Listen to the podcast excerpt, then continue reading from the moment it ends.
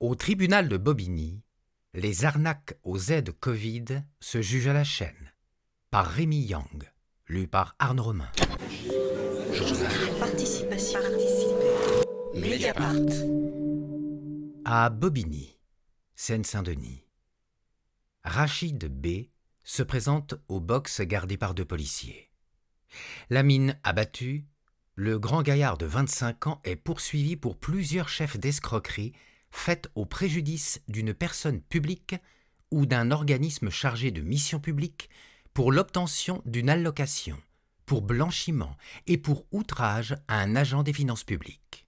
Il aurait détourné à plusieurs reprises les aides du Fonds de solidarité mises en place pendant la crise du Covid-19 et récupéré de cette manière un total de 21 823 euros. Une somme que Rachid raconte avoir utilisée pour refaire sa cuisine et faire kiffer sa femme et ses deux enfants. On lui reproche également d'avoir envoyé un message via son compte impôt.gouv.fr, dans lequel il se serait vanté de son forfait. « Je suis fier d'avoir fraudé. Je vais continuer à le faire, jusqu'à ce que vous me demandiez de rembourser la somme que je ne rembourserai pas. Je baise la France et je baise Macron. » C'est le seul fait qu'il conteste. Monsieur a volé l'État, mais aussi les plus précaires, et il se fait plaisir en restaurant, Airbnb, voyage, charge le procureur qui fait savoir qu'un millier de dossiers sur les fraudes au Fonds de solidarité vont arriver sur son bureau dans les jours à venir. Ce vendredi 2 juillet, à la 18e chambre correctionnelle du tribunal de Bobigny, les affaires d'escroquerie aux aides Covid défilent à l'appel. Le programme est chargé. 11 prévenus doivent être jugés pour des faits similaires à ceux reprochés à Rachid B. Toutes ces enquêtes ont été lancées à la suite de différents signalements effectués par Tracfin, chargé de la lutte contre la fraude fiscale, le blanchiment d'argent et le financement du terrorisme. Les services de la DRIETS, Direction générale et interdépartementale de l'économie, de l'emploi, du travail et des solidarités, ou l'administration fiscale, comme c'est le cas pour Rachid B. Le parquet de Bobigny souligne « Actuellement, plus de 130 enquêtes sont en cours concernant des faits commis en Seine-Saint-Denis, territoire le plus touché par ces infractions. À ce jour, près de 3,5 millions d'euros ont déjà été saisis en Seine-Saint-Denis et plus de 50 personnes ont été renvoyées devant le tribunal correctionnel de Bobigny. » Pour mettre la main sur ces 21 823 euros, Rachid B. n'a eu qu'à remplir un simple formulaire en ligne après avoir créé pendant la crise une entreprise de livraison de repas. Dans sa demande d'aide, le jeune homme, grosse doudoune Canada Goose sur les épaules, il a renseigné à plusieurs reprises que son activité relevait des arts du spectacle pour bénéficier du Fonds de solidarité Covid-19, mise en place par l'État au bout de la crise sanitaire pour venir en aide aux entreprises en difficulté. Le prévenu raconte avoir été mis au courant de cette combine sur Snapchat.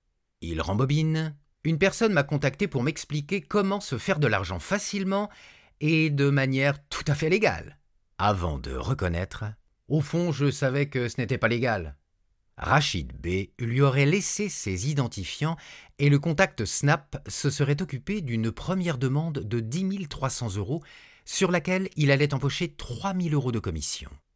Mais le loustic devient plus gourmand, la tension monte entre les deux et en janvier, l'entreprise de Rachid B. enregistre une demande de 200 000 euros d'aide. C'est après s'être fait notifier son refus que Rachid B. aurait envoyé le message injurieux. Seul, dans le box des prévenus, il jure ne pas l'avoir écrit et rejette la faute sur son compère.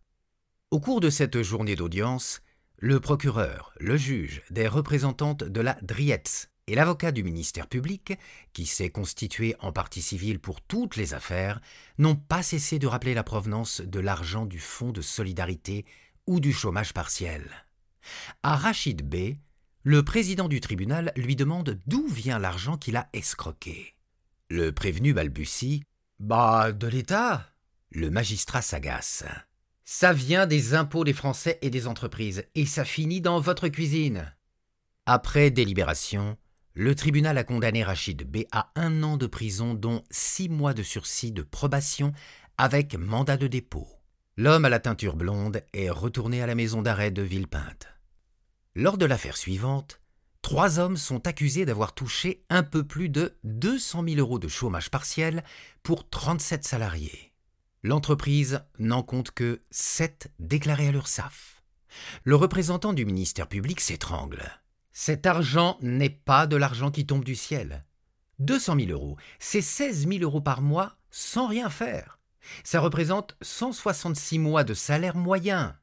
L'argent de l'activité partielle permet d'éviter une crise sociale. » s'emporte une représentante de la DRIETS dans une nouvelle audience où le gérant d'une boîte de BTP est accusé d'avoir utilisé une grande partie des 49 000 € de chômage partiel destinés à ses 3 salariés non déclarés et lui-même à des fins personnelles, comme payer le permis de conduire de sa fille ou s'acheter des instruments de musique.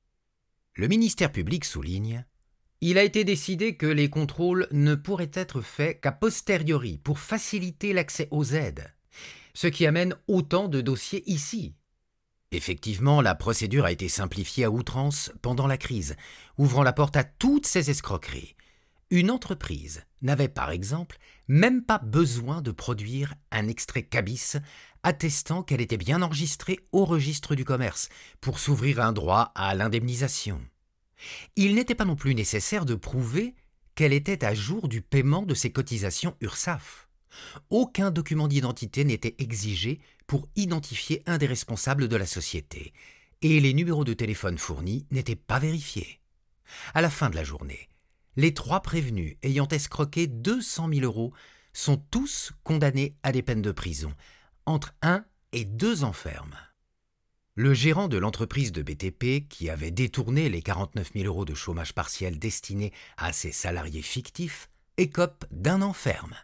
Tous devront rembourser l'inégalité des sommes fraudées et s'acquitter d'une amende de 3 000 € pour préjudice moral. Mediapart.